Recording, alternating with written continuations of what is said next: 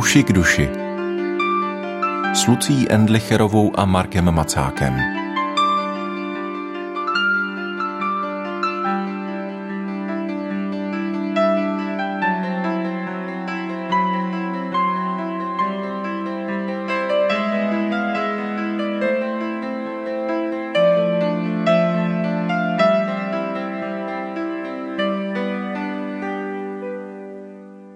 Páté zastavení na téma čas nás čeká v pořadu Uši k duši, kterým vás pravidelně provází Lucie Endlicherová a spolu se mnou také psycholog Marek Macák. Marku, vítej ve studiu. Ahoj. Ahoj. Když zastavení páté na téma čas, tak je to něco, co by mělo zastřešit všechno to, co tady už znělo. Já bych na úvod s dovolením ráda použila jednu metaforu, která doufám, že bude případná pro tuhle tu chvíli. Myslím si, že jedna z věcí, se kterou křesťané často bojují, je taková ta představa toho, že Bůh je zároveň přítomný a zároveň má to vnímání času, které není lineární, že je v něm jakoby všechen čas.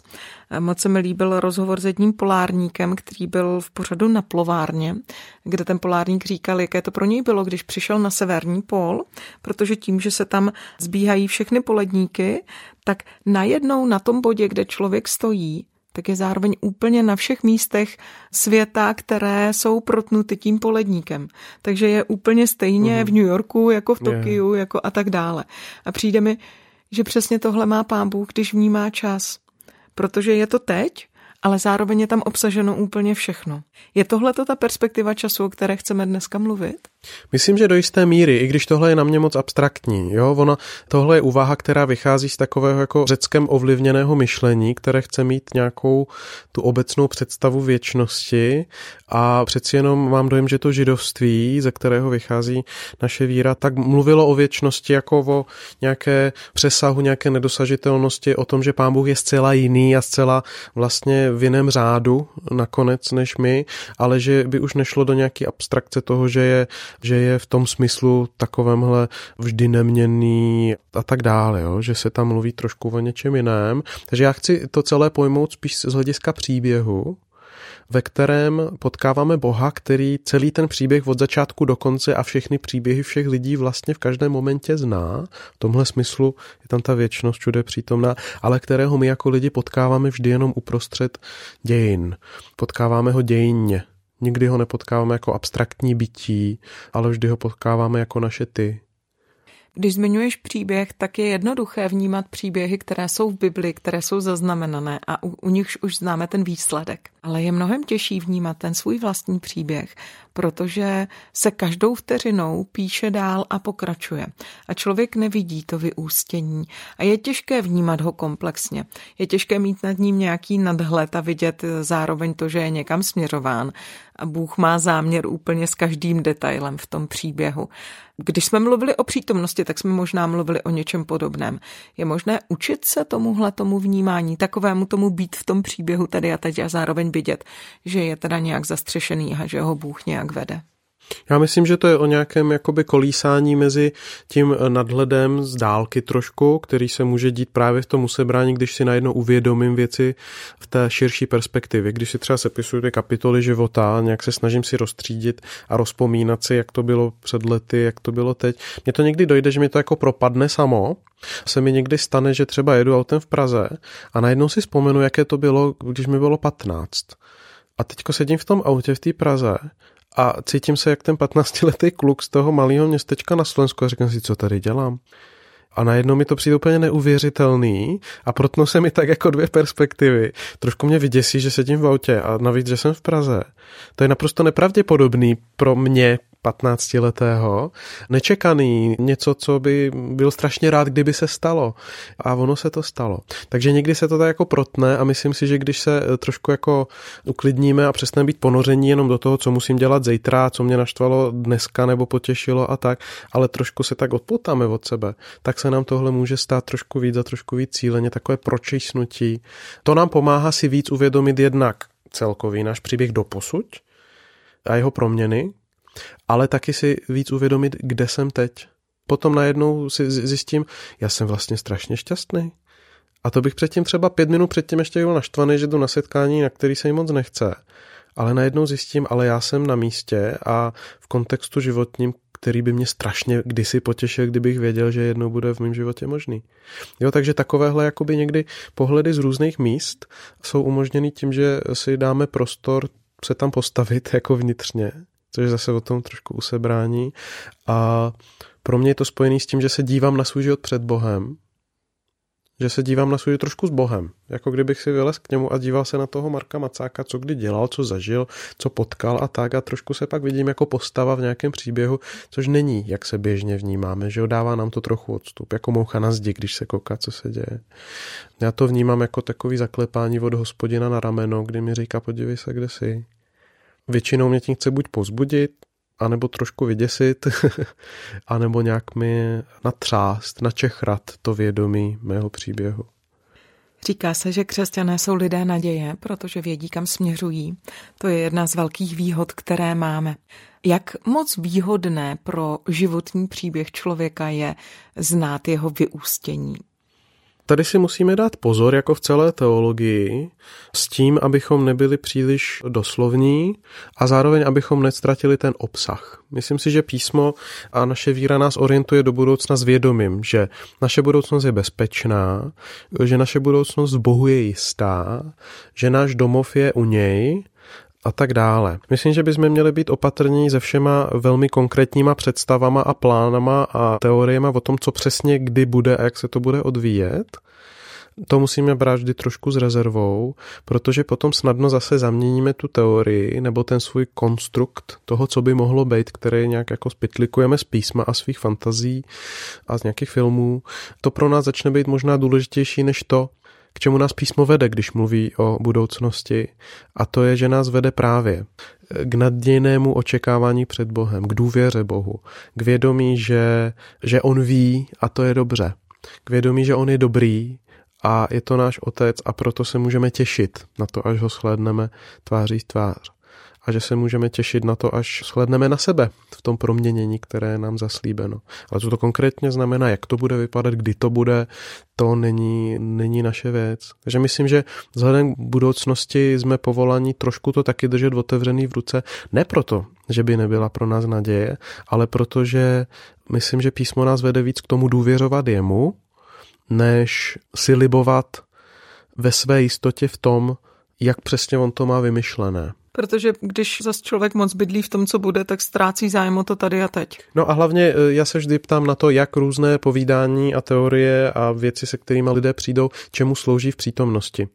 A velmi často naše teorie o budoucnosti světa tak slouží tomu, abychom v přítomnosti se nemuseli něčím zabývat.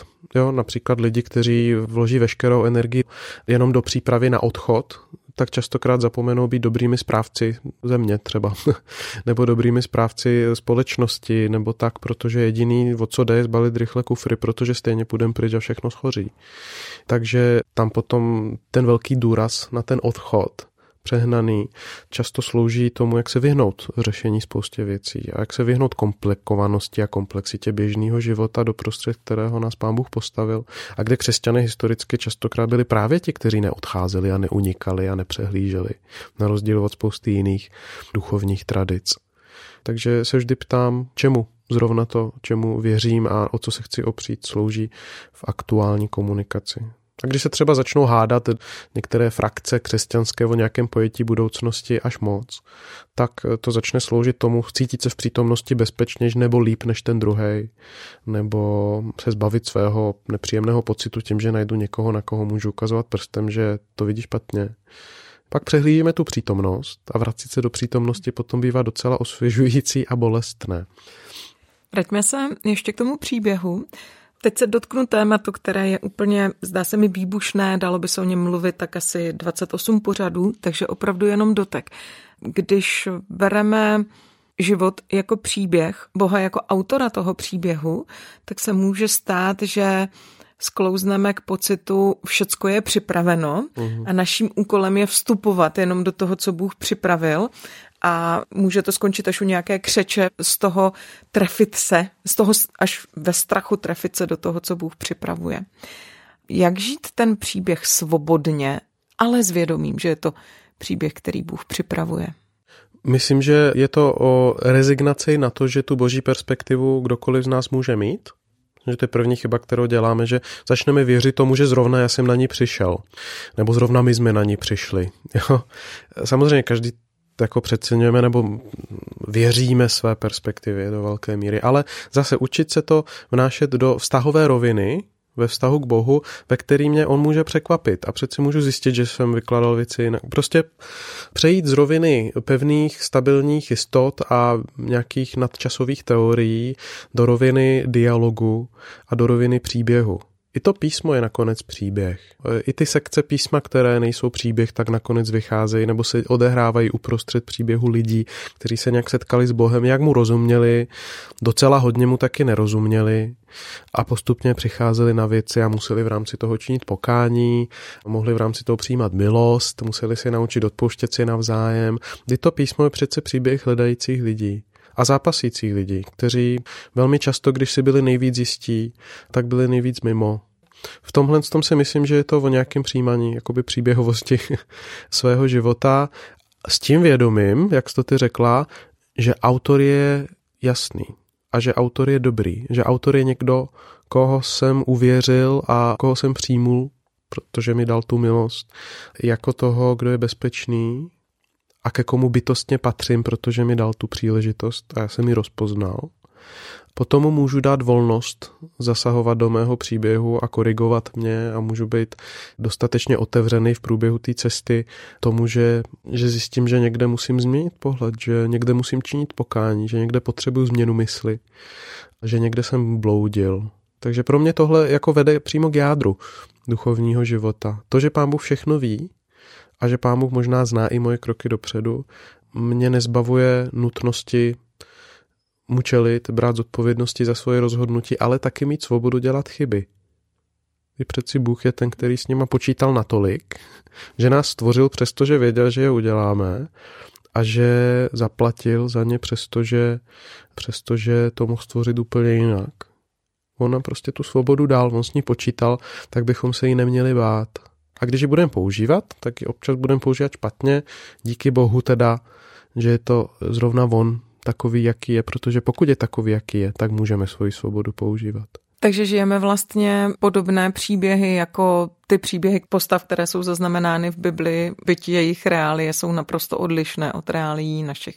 Jednoznačně a myslím si, že tady bychom měli brát ten přesah vel, velmi vážně. Písmo se dívá napříč dějinama a když apoštol Pavel mluví o křesťanech, tak o nich mluví jako o těch, na které pán Bůh myslel už když vznikal židovský národ a když řekneme, že Abraham byl náš pravotec, tak to není jenom nějaká metafora. V duchovním hledisku je to někdo, ke komu před Bohem jako křesťan patřím.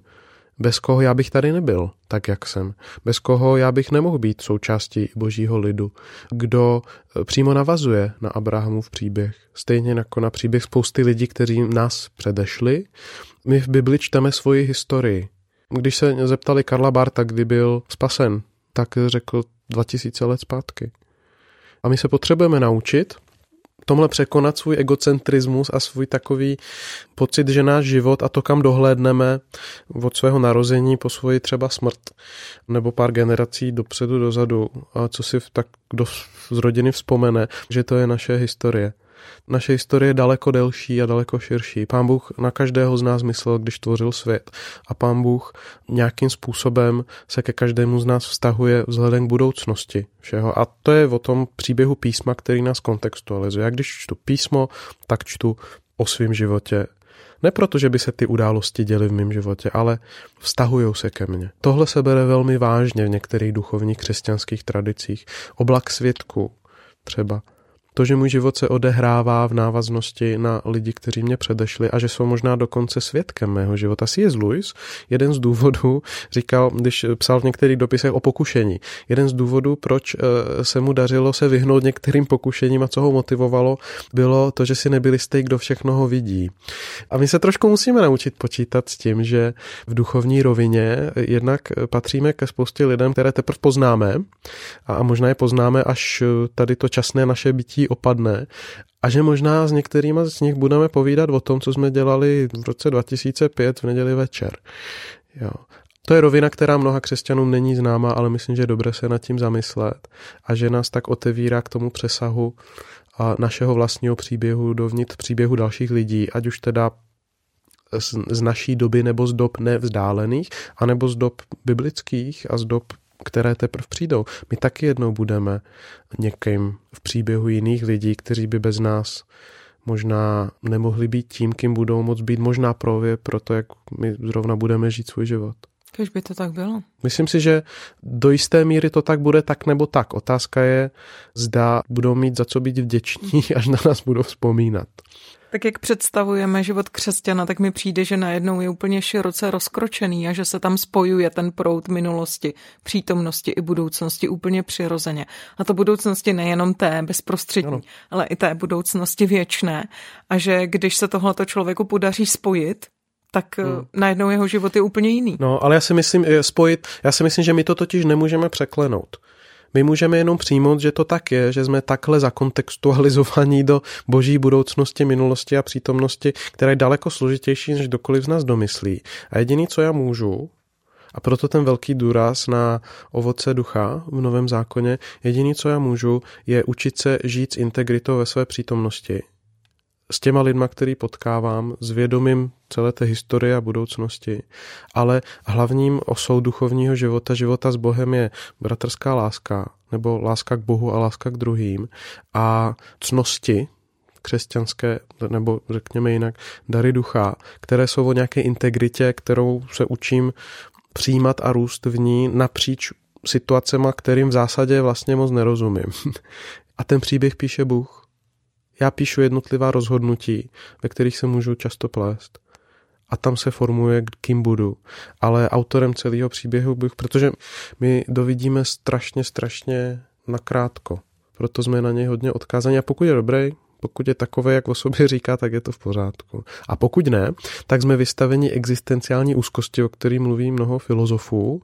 Heidegger v jednu chvíli říkal, teď nám už pomůže jenom nějaký Bůh. A myslím, že to je realistický pohled na člověka, že není-li Boha, nebo není-li takový, tak nám opravdu, pro, pokud jsme realisté, nezbývá než úzkost, protože život je moc složitý a svět je moc velký na to, aby nám bylo dobře.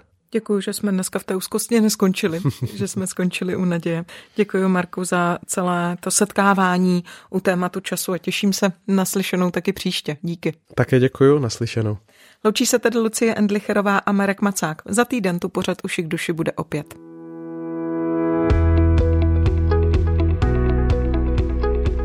Podcast Uši k duši vznikl na Rádiu 7, které žije z darů posluchačů. Pokud nás budete chtít podpořit, budeme rádi.